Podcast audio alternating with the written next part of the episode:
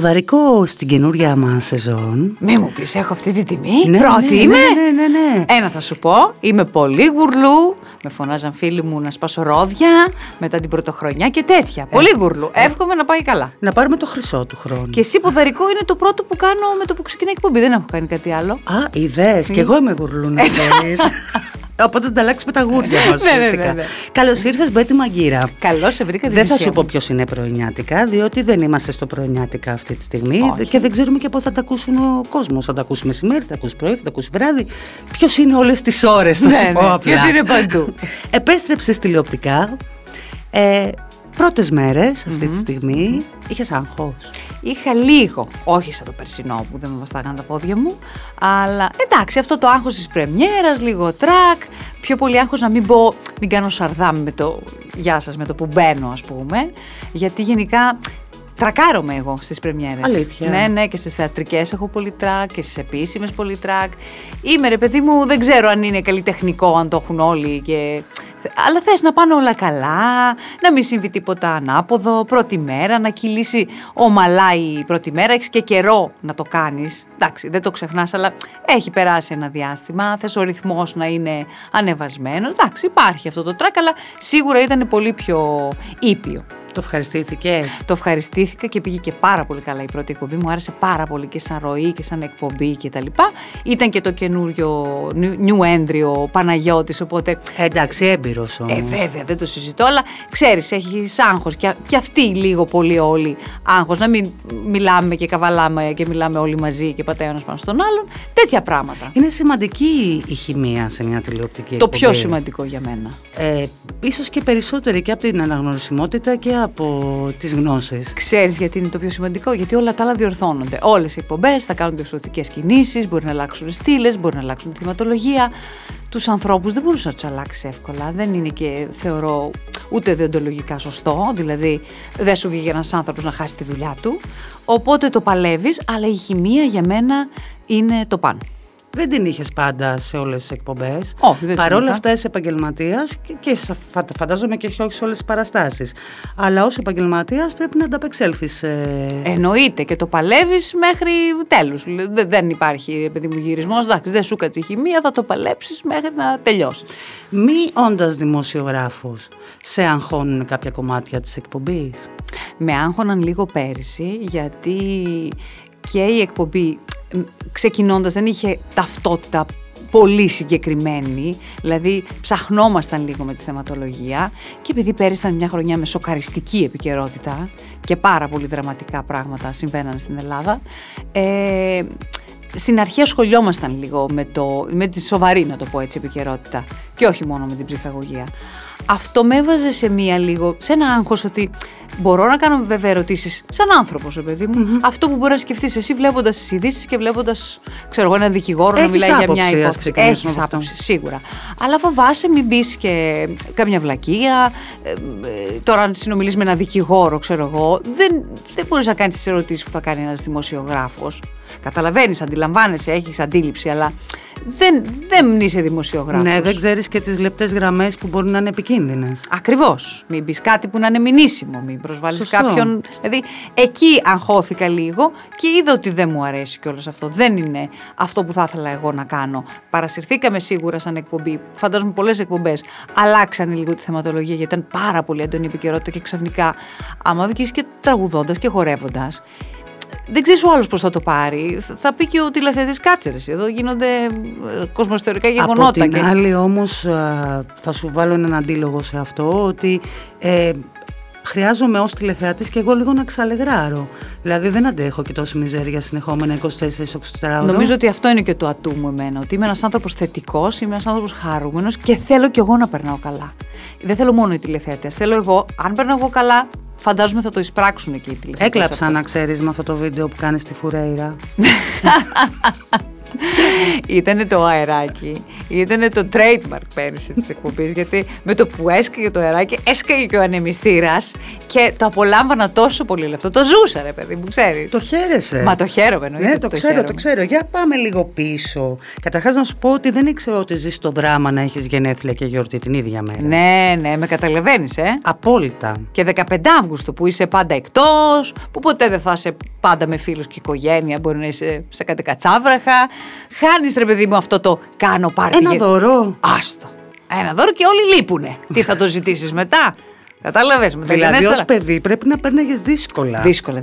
Το έχω άχτη και το έχω πει πολλές φορές ότι κάποια στιγμή θα πάρω το αίμα μου πίσω και θα κάνω ένα πολύ μεγάλο πάρτι. Αφού γυρίσω τις διακοπές, θα τους καλέσω όλους και θα φέρουν όλοι 2 δώρα υποχρεωτικά για να μαζέψω όσα έκανα. Υποχρεωτικά. Α, εντάξει, η πρόσκληση θα το γράφει. Θα είναι 2 δώρα. 2 δώρα για να πάρω τα χρωστούμενα χρόνων. Εντάξει, δεν θα έρθω. Απλά λέω με περιμένεις. Ας είναι και μικρά διονυσία. Δεν χρειάζεται να πάρεις και μια τσάντα που λέω. Για μίλησέ μου λίγο για αυτά τα παιδικά σου χρόνια γενικότερα. Τα παιδικά μου χρόνια θεωρώ ότι ήταν πολύ ωραία χρόνια. Ζώντας σε μια επαρχιακή πόλη στην Ξάνθη, έζησα όλη αυτή την ανεμελιά που ζουν τα παιδιά στην επαρχία, στο δρόμο όλη μέρα έξω. Θυμάμαι ότι φωνάζαν οι γονείς μας για να γυρίσουμε σπίτι, βγαίναν και μας ψάχναν από τα πάρκα. Είχα ένα πολύ κοντά στη γειτονιά μου ένα πάρκο που παίζαμε όλη μέρα εκεί. Συν στο δρόμο μπροστά στο σπίτι, με μήλα, με κυνηγητά, με μπάλες, με το τζαμί, έτσι το λέγαμε εμείς. Έχει και τα πλήν βέβαια η επαρχία, έτσι, ότι δεν τολμάς να βγεις πουθενά και το ξέρει όλη η περιοχή και το μαθαίνουν και οι γονείς σου, δεν μπορείς να κρυφτείς. Ναι, αλλά όταν είσαι μικρός αυτό δεν το αντιλαμβάνεις. Αυτό παίρνει προεκτάσεις όταν μεγαλώνεις πια και άμα βρεις κανένα γκόμενο. Κατάλαβες και θα το μάθει η γειτονιά. Με τη Ματθίλδη είσαστε δεμένες, το ξέρω πολύ καλά. Ήσασταν από μικρές, δεν υπήρξε ποτέ ανταγωνισμός μεταξύ σας. Ποτέ. Ήμασταν από μικρές, ήταν και σαν μαμά η Ματθίλδη, με πρόσεχε πάρα πολύ, με φρόντιζε. Και επειδή με τον αδερφό μας έχουμε μεγαλύτερη διαφορά, 8 χρόνια, που όταν ο αδερφός μου πια μπήκε στην εφηβεία, άρχισε να κάνει, ξέρεις, τις παρέες του κτλ. Σας είχε γραμμένες. Ναι. Οπότε δεν έκανα τόσο παρέα με τον αδερφό μου, μην κρυώσω με τη Ματθίλδη. Τη Ματθίλδη παίζαμε μαζί, μεγαλώσαμε μαζί με τη Ματθίλδη. Δεν έτυχε ποτέ στη ζωή σας, ας πούμε, να γουστάρετε τον ίδιο άνθρωπο? Ποτέ, ευτυχώς. Αλλά γούστα, πολύ διαφορετικά. Ήσασταν πάρα πολύ τυχερές σε αυτό το κομμάτι. Ναι. Νομίζω ότι είμαστε και πολύ διαφορετικές σαν χαρακτήρες με τη Ματθίλδη. Πολύ διαφορετικές. Νομίζω και εγώ ότι ήσασταν. Μπορεί να έχουμε μια ομοιότητα αδελφική ή σε αυτά που κάνουμε, ας πούμε, να είναι κάποια πράγματα κοινά. Αλλά είμαστε πάρα πολύ διαφορετικοί χαρακτήρες. Αλλά αυτό νομίζω μας έκανε και πολύ πετυχημένο δίδυμο τον καιρό που κάναμε διάφορες δουλειές μαζί και στα live μαγαζιά που εμφανιζόμασταν. Αλλά και στην τηλεόραση. Stand-up comedy που κάνετε, τις εμφανίσεις που εγώ τις έχω παρακολουθήσει και ήταν πολύ πετυχημένες. Θεωρώ ότι ένα μυστικό της επιτυχίας είναι ότι ήμασταν τόσο πολύ διαφορετικές και συμπλήρωνε ό,τι έλειπε στη μία το κάλυπτε η άλλη. Ωραία. Θα σε ρωτήσω μια δύσκολη ερώτηση τώρα. Για να δω. Τι σου τη σπάει στη Ματθίλδη και τι της σπάει σε σένα? Λοιπόν, στη Ματθίλδη μου τη σπάει που κολλάει σε ένα πράγμα πολύ και ζει, το διαβάζει, το εξαντλεί, το φτάνει στα άκρα, ρε παιδί μου, ένα πράγμα και ασχολείται πάρα πολύ με αυτό, μπαίνει μέσα και μπορεί να χαθεί ώρες. Ή πολλές φορές της λέω ότι δεν έχει όρια με ποια έννοια. Η Ματθίλδη είναι μια σπουδαία καλλιτέχνης. Αλλά όλοι οι σπουδαίοι και μεγάλοι καλλιτέχνες πολλές φορές δεν έχουν μέτρο. Εγώ ήμουν ο μετρονόμος της Ματθίλδης. Δηλαδή στα σόου μας, αν δεν ήμουν εγώ, θα διαρκούσαν 5 ώρες. Εντάξει. Ένα πράγμα που ήθελε να κάνει, δεν το έκανε 5 λεπτό. Της έλεγα, το 5 λεπτό είναι πιο δυνατό από το 10 λεπτό, ας πούμε, αν το κάνει. Μάζεψέ το. Ναι, μπορεί να κρεμάσει, μπορεί να πλώσει, μπορεί να κουράσει. Καλύτερα να θέλουν κι άλλο, παρά να τους δώσεις παραπάνω από όσο μπορείς. Και σε καθημερινή βάση αυτό μπορεί να σε εξαντλήσει, έτσι.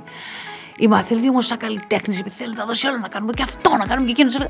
Δεν χρειάζεται να τα κάνουμε όλα από την αρχή. Μπορούμε να τα κάνουμε του χρόνου, στο επόμενο μας show.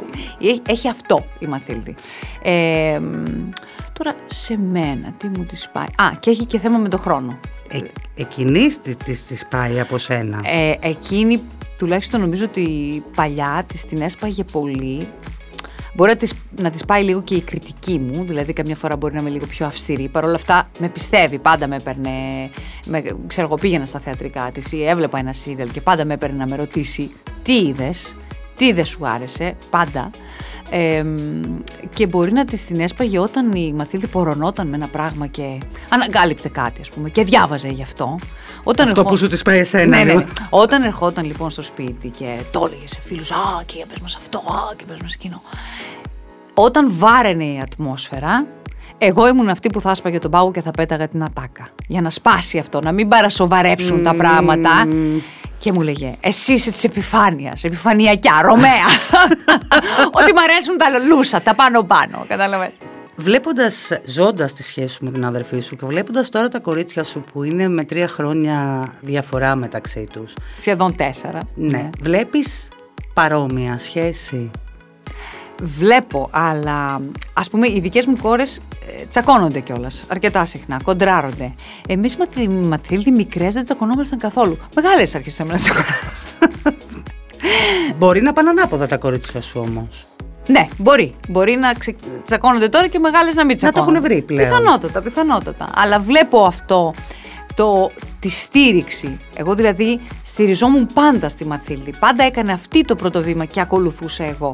Δεν ξέρω τι θα γινόταν ποτέ, αυτό το έχω σαν απορία, ας πούμε, και πάντα το κουβαλάω μέσα μου, ότι αν η Ματθίλδη δεν είχε έρθει στην Αθήνα, δεν ξέρω αν θα ερχόμουν εγώ μόνη μου και αν θα τα κατάφερνα. Η Ματθίλδη ήρθε πρώτα στην Αθήνα. Βέβαια. Εσύ όταν πήγες στα Καλυστία στον Αντένα, ήταν ήδη εδώ η Ματθίλδη? Τότε δεν είχα κατέβει στην Αθήνα. Ήρθα από την Ξάνθη μόνο για τα Καλυστία, γιατί με διέφερε το μόντελινγκ. Και τότε τα Καλυστία ήταν αυτά που βγάζανε σε εισαγωγικά τα μοντέλα προς τα μπροστά. Όταν κατέβηκα πια μόνιμα στην Αθήνα και είχα τελειώσει το σχολείο, πήγα και σε πρακτορείο μοντέλων. Δηλαδή, που για μένα αυτό είναι το πιο σωστό. Να πας σε πρακτορείο και να αρχίσεις να δουλεύεις για να μάθεις αυτή τη δουλειά καλά. Αλλά η Ματθίλδη με έπαιρνε στα γυρίσματα μαζί της, με γνωρίζαν. Α, ωραία, αδερφή, έχεις ρε, να βάλουμε να παίξει ένα ρολάκι, ένα γκεστάκι, ας πούμε. Α, ναι, οικογενειοκρατία, ναι, ναι, παντού δηλαδή. Ναι, ναι, Μαγγίρε. Νεποτισμός.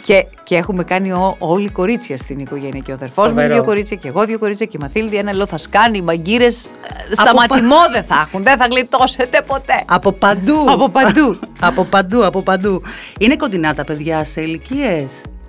Καλά, της Ματθίλδης ξέρω. Είναι η 20, του αδερφού μου η μεγάλη κόρη είναι, θα πάει τώρα 3η γυμνασίου, είναι στα...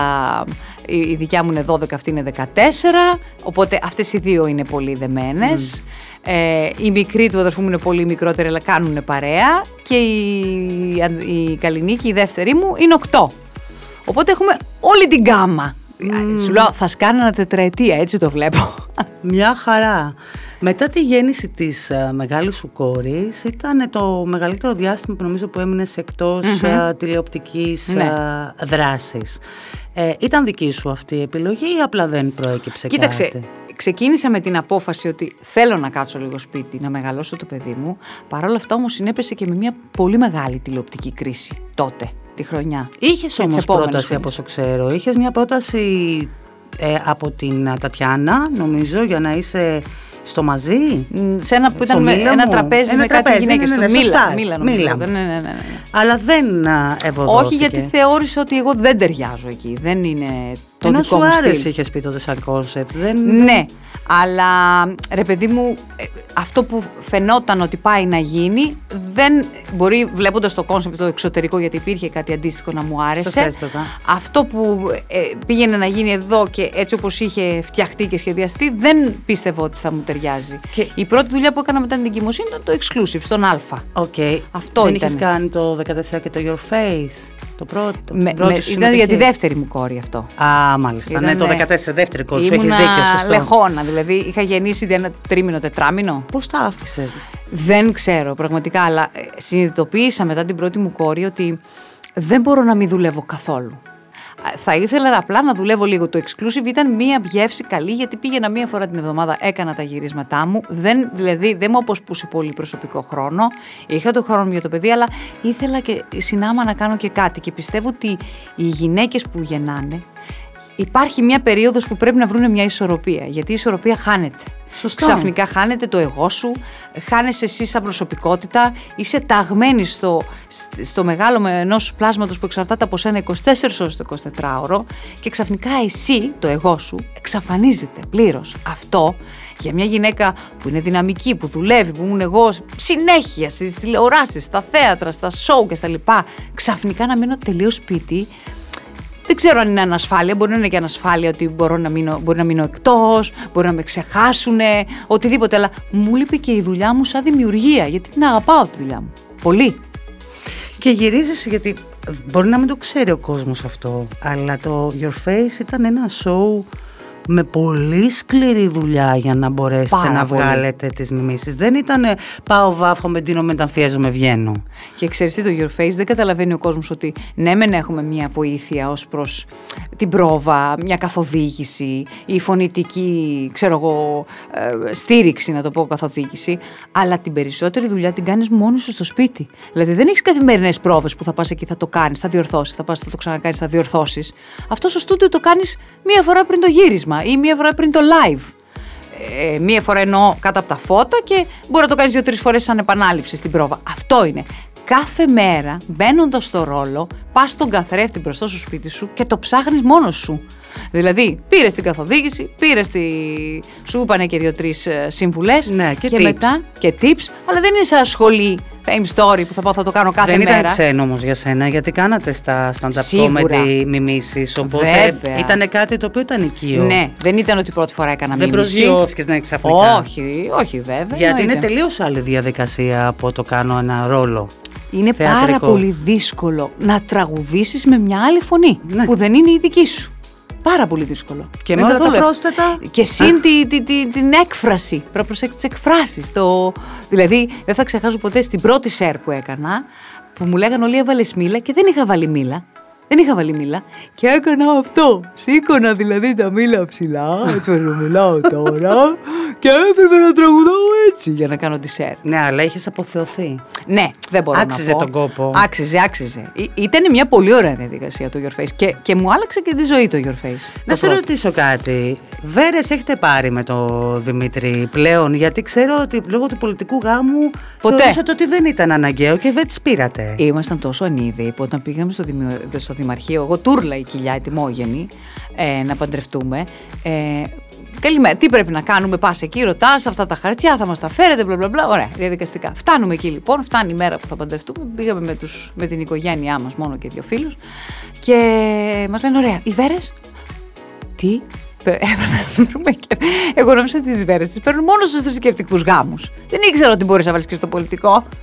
Ναι, αλλά είχες στο μυαλό σου και είχες πει κάποια στιγμή ότι θα ήθελες να κάνεις και ένα θρησκευτικό αντισυμβατικό, ναι, με παρανυφάκια τα παιδιά, αλλά δεν το κάνεις. Ή έχω πει και με θέμα, επειδή ξέρεις ότι πόσο μου αρέσουν τα κοστούμια και οι μεταμφιέσεις και τα λοιπά, να το κάνουμε πιο φαν, να το κάνεις, ξέρω εγώ, θεματικό. Για πες. Hollywood, ξέρω εγώ, να έρθουν όλοι καλεσμένοι, ντυμένοι. Άμα να το κάνεις Bollywood. Ναι, είναι λίγο πιο γκράντε. Έχεις δίκιο, και Bollywood. Το ακούω τον Bollywood, είναι πολύ ωραίο. Μήπως τώρα που κλείνετε 20 χρόνια, κλείσατε 20 χρόνια μαζί. Του το είχα πει. Μήπως το κάναμε φέτος το καλοκαίρι, αλλά δεν τα καταφέραμε. Το σκέφτηκα, να σου πω την αλήθεια. Γιατί να το κάνω ένα πάρτι. Το πάρτι του γάμου. Δεν θα είναι πολύ ωραίο? Πάρα πολύ ωραίο. Θα πάρετε και δώρα. Έχεις δίκιο, θα πάρω το αίμα μου πίσω. Πάρεις το αίμα σου πίσω. Δεν το έχεις σκεφτεί αυτό? Βέβαια, πώς να το σκέφτηκα. Ποιο είναι το μυστικό τελικά του να μπορέσεις να κρατήσεις μια σχέση ζωντανή, ειδικά όταν έρχονται και τα 2 παιδιά που σαφέστατα αλλάζουν όλη την ισορροπία ανάμεσα σε ένα ζευγάρι? Κοίταξε, όπως έχω πει και εγώ, είναι η ζωή με έναν άντρα είναι πι-πι και μη-πι, δηλαδή προ-παιδιών, μετά-παιδιών. Αλλάζει πάρα πολύ η ζωή. Γίνεται πολύ πιο... Είχατε περάσει όμως μια 8 ετία που ήσασταν μόνοι σας. Στα 7 χρόνια παντρευτήκαμε. Στη σφαγούρας εμείς πήγαμε ενάντια στο κύμα. Και η Ματθίλδη μου λέει, είδες, επειδή το έλεγε συνέβη. Γιατί ακούει το σύμπαν, είναι αυτής της θεωρίας η Ματθίλδη. Γιατί έλεγα, για πλάκα το έλεγα εγώ. Μου λέγανε, καλά δεν θα παντρευτείτε ρε παιδί μου ποτέ. Εσένα ακούει το σύμπαν, εμένα δεν έχει ακούσει ποτέ το σύμπαν, δηλαδή πραγματικά. Μήπως δεν το ζητάς καλά. Εγώ για πλάκα λοιπόν πάντα έλεγα, έλα μωρέ, τους λέω, θα παντρευτούμε κάποια στιγμή. Πέρασε ένας χρόνος, πέρασαν 2, πέρασαν 3, πέρασαν 4. Μου καλά δεν. Σου λέω, παιδιά, εμείς θα παντρευτούμε στα 7. Θα πάμε κόντρα στο κύμα. Εκεί που όλοι χωρίζουν στα 7, που είναι η φαγούρα, πώς το λένε. Και έτυχε πραγματικά, τώρα έτυχε, σύμπτωση, ακούει το σύμπαν, δεν ξέρω, στα 7 χρόνια ήταν που παντρευτήκαμε. Μήπως το έλεγες μπροστά στο Δημήτρη και το είχε δέσει κόμπο? Όχι, παιδί μου, έμεινα έγκυος και είπαμε να πάμε να κάνουμε τα χαρτιά για να μην έχουμε μετά θέματα γραφειοκρατικά. Ξέρεις. Ναι. Δεν ξέρω αν είχε βγει τότε και το σύμφωνο σημείωση, μόλις έβγαινε. Όχι, δεν νομίζω. Και λέμε, ας κάνουμε ένα πολιτικό γάμο στο Δημαρχείο του Παπάγου και τελειώνει η υπόθεση. Ωραία. Κρυφά. Ναι, ναι. κρυφά, γιατί είσαι και αυτά. Είσαι κρυφή. Είμαι. Δηλαδή είναι φοβερή η κατάσταση. Δεν αυτή. Του αρέσουν και πολύ του άντρα μου, να σου πω την αλήθεια, όλα αυτά. Όπως και οι γάμοι αυτοί, τα γλέντια. Μου λέει για ποιο λόγο να κάνουμε τώρα θρησκευτικό γάμο. Ναι, το πάρτι το ακούει, ας πούμε. Δεν του αρέσει και τόσο πολύ η προβολή του Δημήτρη, να ξέρεις. Δεν βγαίνει. Τον έχεις δει πολλές φορές να βγαίνει να μιλάει για μένα? Όχι. Πολύ σπάνια. Ελάχιστες φωτογραφίες έχετε κάνει μαζί. Ελάχιστα πράγματα γενικότερα. Δεν τον γούσταρες όταν στον πρώτο. Ναι. Εσύστησε ο Βλαντάκης που έχει κάνει το προξενιό αυτό. Η αλήθεια είναι ότι στην αρχή, εντάξει, δεν τον γούσταρα. Είδα ότι είναι ένα πάρα πολύ ωραίο παιδί, δεν το συζητώ. Αλλά ρε παιδί μου, δεν έπαθα κλακάς με το που τον είδα. Είπα ναι, ωραίο παιδί. Δεν μου βγάλε αυτό το. Εγώ όμως τι έκανα παλιά? Ζαπατίνα μου πήγα. Τι έκανα παλιά, Διονυσία μου? Μπορεί να βλέπω έναν άντρα, με το που τον έβλεπα, αυτός είναι. Και έπεφτα με τα μούτρα. Και μετά όταν τον γνώριζα όμως, σταδιακά ρε παιδί μου, που βγαίνεις, γνωριμία, αυτά κτλ. Απογοητευόμουν. Δεν μου έκανε. Και είπες να αλλάξεις το μοτίβο. Όχι. Το μοτίβο, δηλαδή έτσι όπως ήρθε και άλλαξε. Σταδιακά γνωρίζοντάς τον Δημήτρη, τον ερωτεύτηκα πάρα πολύ. Ο Βλαντάκης όμως, μπράβο του που τον. Μπράβο του! Καλέ, ξέρεις πόσες φορές του κουπί. Μπορεί μήπως να το σκεφτείς. Μήπως να το κάνεις δουλίτσα αυτό το πράγμα. Να το κάνει δουλίτσα θα έπρεπε. Ξέρεις και πολύ κόσμο, δεν είναι και. Γιατί εδώ έχουμε την απόδειξη της επιτυχίας μπροστά γενικότερα. Μία από τις καλύτερες σου φίλες σε αυτό το χώρο και μια φιλία που έχει κρατήσει πάρα πολλά χρόνια είναι η Αλέκα, η Καμιλά. Mm-hmm. Πώς ξεκίνησε αυτή η σχέση?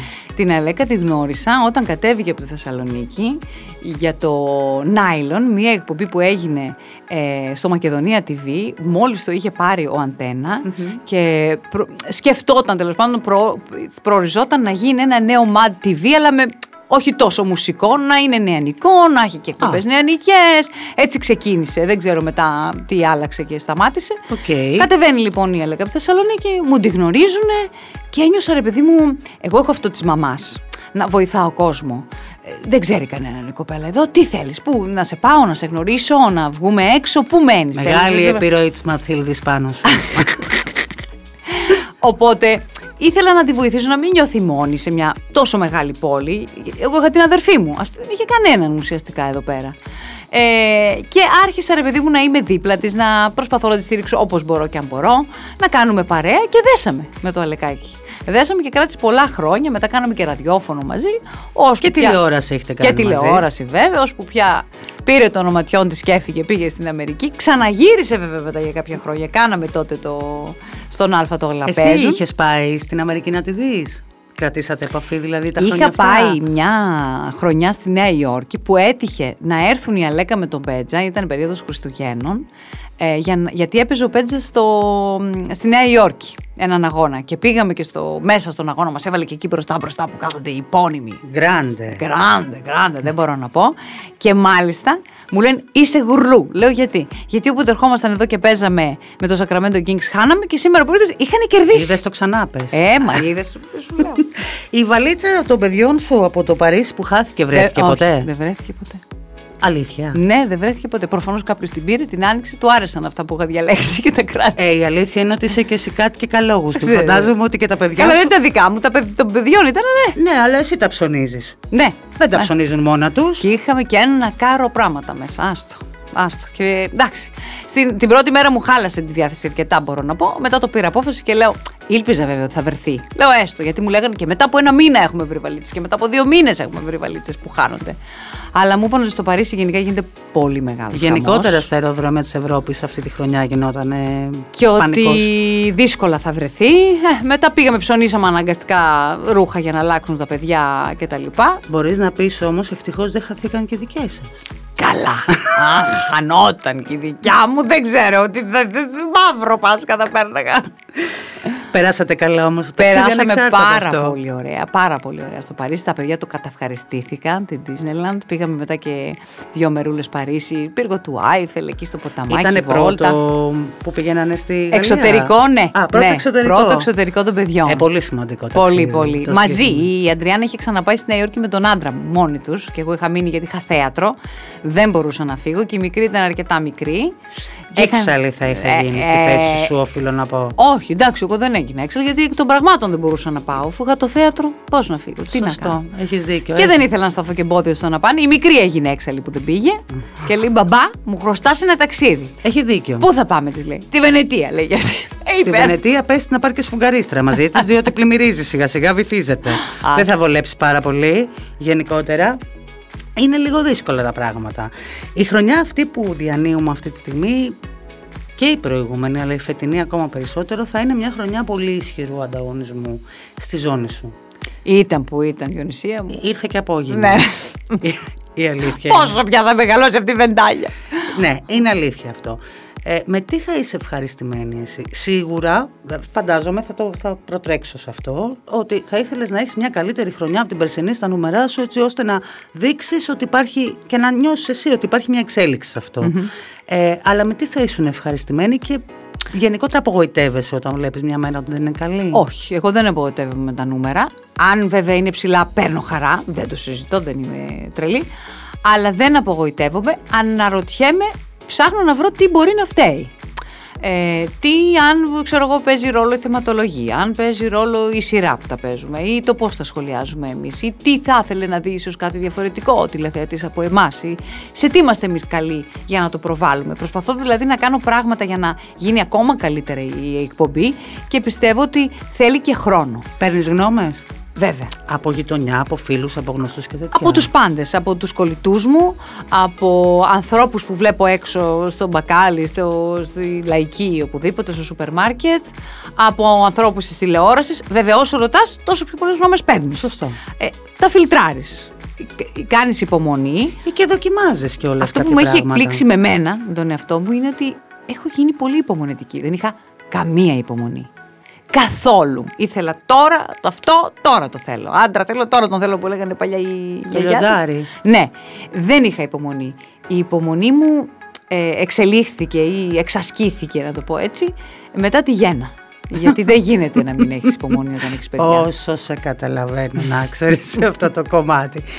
Ζεν λίγο. Ναι. Πρέπει να κάνεις υπομονή γιατί κάποια πράγματα θέλουν και τον χρόνο τους. Η μεγάλη σου είναι η εφηβεία. Ναι. Σε αγχώνει αυτό?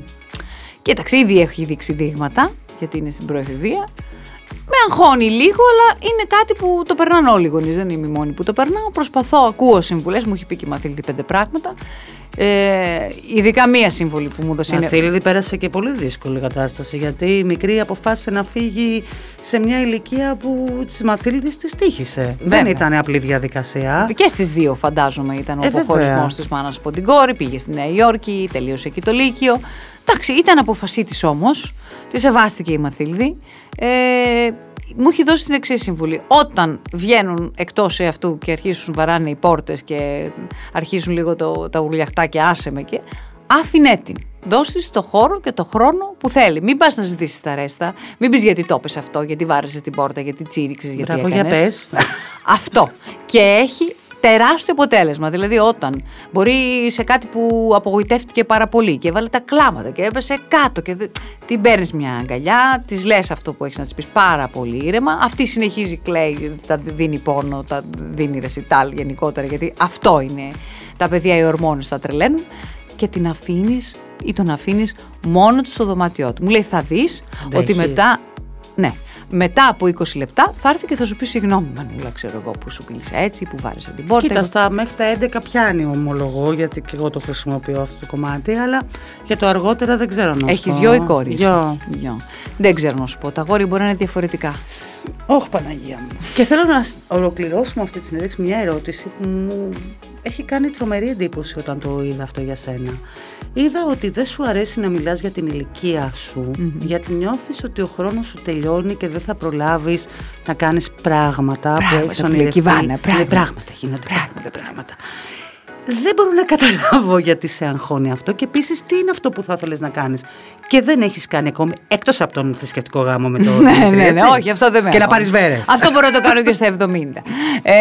Όχι, ρε παιδί μου, είναι κάποια πράγματα, κάποια shows πιο μεγάλα που θα ήθελα να κάνω, που ίσως στο μυαλό μου να είναι συνυφασμένα με γυναίκες νεότερες, να το πω έτσι. Αλλά τώρα αλλάζουν τα πράγματα. Και εγώ έχω αλλάξει. Είναι ένας αριθμός. Έχεις δίκιο. Και εγώ έχω αλλάξει. Έχω προσπεράσει αρκετά πράγματα που μπορεί να σκάλωνα παλιά. Τα musical, ας πούμε. Το έχω πάρει. Δεν συμμετείχες στο παρελθόν. Είχες δηλώσει κιόλας ότι δεν είμαι τόσο ψώνιο. Όχι, είχα πει ότι δεν θα κάνω θέατρο. Γιατί το είχα βιώσει από τη Μαθήδη ότι είναι πάρα πολύ δύσκολο και πειθαρχημένο. Και όντως το είδα ότι θέλει. Έχει δυσκολία, έχει τεράστια πειθαρχία το θέατρο. Εγώ είμαι και άνθρωπο που βαριέται σχετικά εύκολα. Οπότε πηγαίνοντας κάθε μέρα και κάνοντας το ίδιο πράγμα, αυτή η επανάληψη. Γιατί η εκπομπή είχε άλλα θέματα, θα πεις άλλα πράγματα. Ήσουν συγκλονιστική στο Μαμωμία όμως, οφείλω να σου πω, γιατί σε είδα. Σε ευχαριστώ, σε ευχαριστώ. Δηλαδή, όντως, σου ήταν πιο τα μαμ κουτήραμένο. Δεν νομίζω ότι. Τα μαμ θα ήταν να παίζουμε, ας πούμε, 4-5 μήνες και να τελειώνει. Κατάλαβες. Εκεί που πας, που δεν αντέχεις πια άλλο την επανάληψη, να τελειώνει ή να μην κάνεις διπλές παραστάσεις. Οι διπλές παραστάσεις είναι σκότωμα, είναι φάμπρικα, είναι εργοστάσιο. Δεν είναι πια. Δεν την παλεύεις. Δεν την παλεύεις. Mm. Έχει τη δυσκολία του το θέατρο και το βίωσα πραγματικά και γι' αυτό μετά σταμάτησα να λέω ποτέ μιλες ποτέ, γιατί και παλιότερα είχα προτάσεις. Δεν ξέρω αν το έχω πει. Όταν έκανα το Μεκαστάρμι, είχε πάρει ο Καπετανίδης και η Μεμή Τενήσι ανέβαζε το Βίκτορ Βικτόρια. Και έψαχνε τον ρόλο της Ξανθιάς που κάνει Σιγκάγο, Ελένα, αυτό.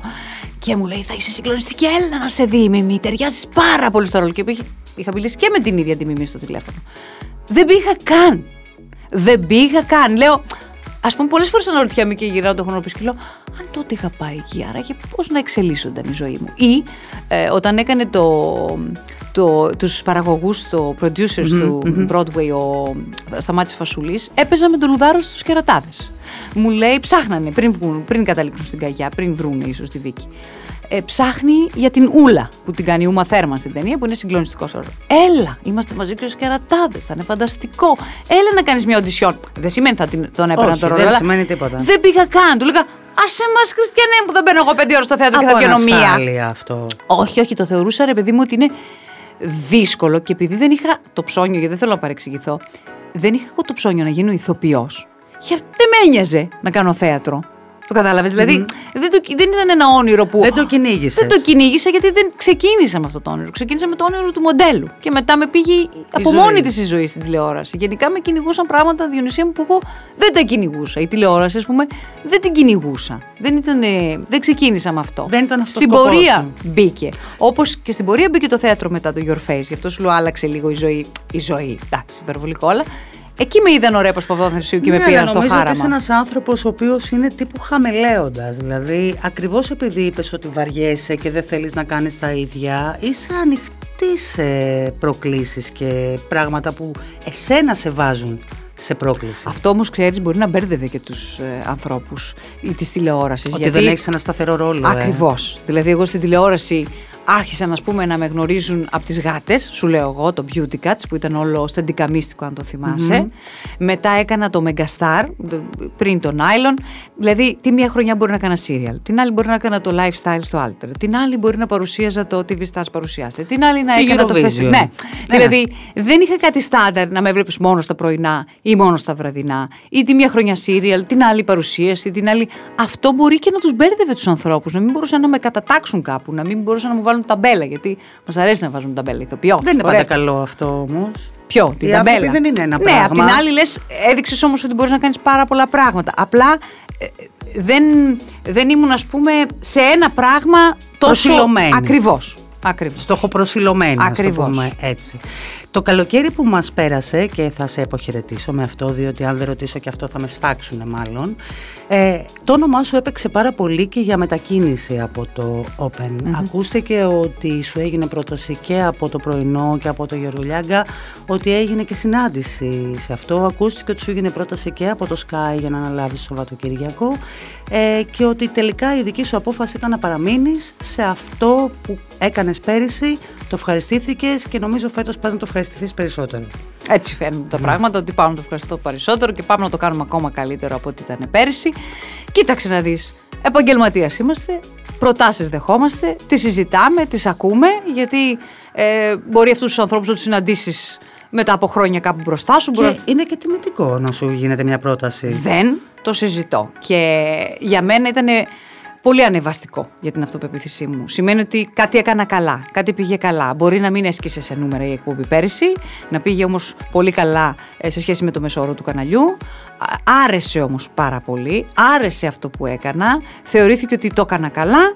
Υπήρξαν κάποιες προτάσεις, εντάξει, δεν ευδοκίμησαν γιατί θεωρώ ότι αυτό που κάνω τώρα και εδώ που είμαι μου ταιριάζει και θα το συνεχίσω και βλέπουμε για το μέλλον. Μ' αρέσει ο τρόπος που σκέφτεσαι γενικότερα. Εύχομαι η χρονιά σου να είναι ακριβώς όπως την ονειρεύεσαι. Σε ευχαριστώ πολύ. Να το ευχαριστηθείς. Αν μη τι άλλο, αυτό που σου δίνουν όλοι credit σε αυτό το κομμάτι είναι ότι έχεις μια διαφορετική πρωινή πρόταση. Και προσέγγιση νομίζω λίγο στα πράγματα. Και προσέγγιση. Ποιος είναι πρωινιάτικα? Η Μπέττυ Μαγγίρα. Εμείς φυσικά. Να βάλω και τα παιδιά μέσα. Δεν είμαι και μόνη μου. Όχι, δεν είσαι και μόνη σου. Σε ευχαριστώ πάρα πολύ. Και εγώ σε ευχαριστώ πολύ. Καλή επιτυχία, καλή χρονιά, καλή σεζόν. Μάλλον μιλάμε χρόνια γιατί ακούγεται λίγο πρωτοχρονιάτικο. Καλή σεζόν να έχουμε όλοι. Και ο καθένας σας κάνει αυτό που μπορεί καλύτερα για να φτιάξουμε και έναν καλύτερο κόσμο. Σε ευχαριστώ πολύ, Μπέττυ μου. Και εγώ.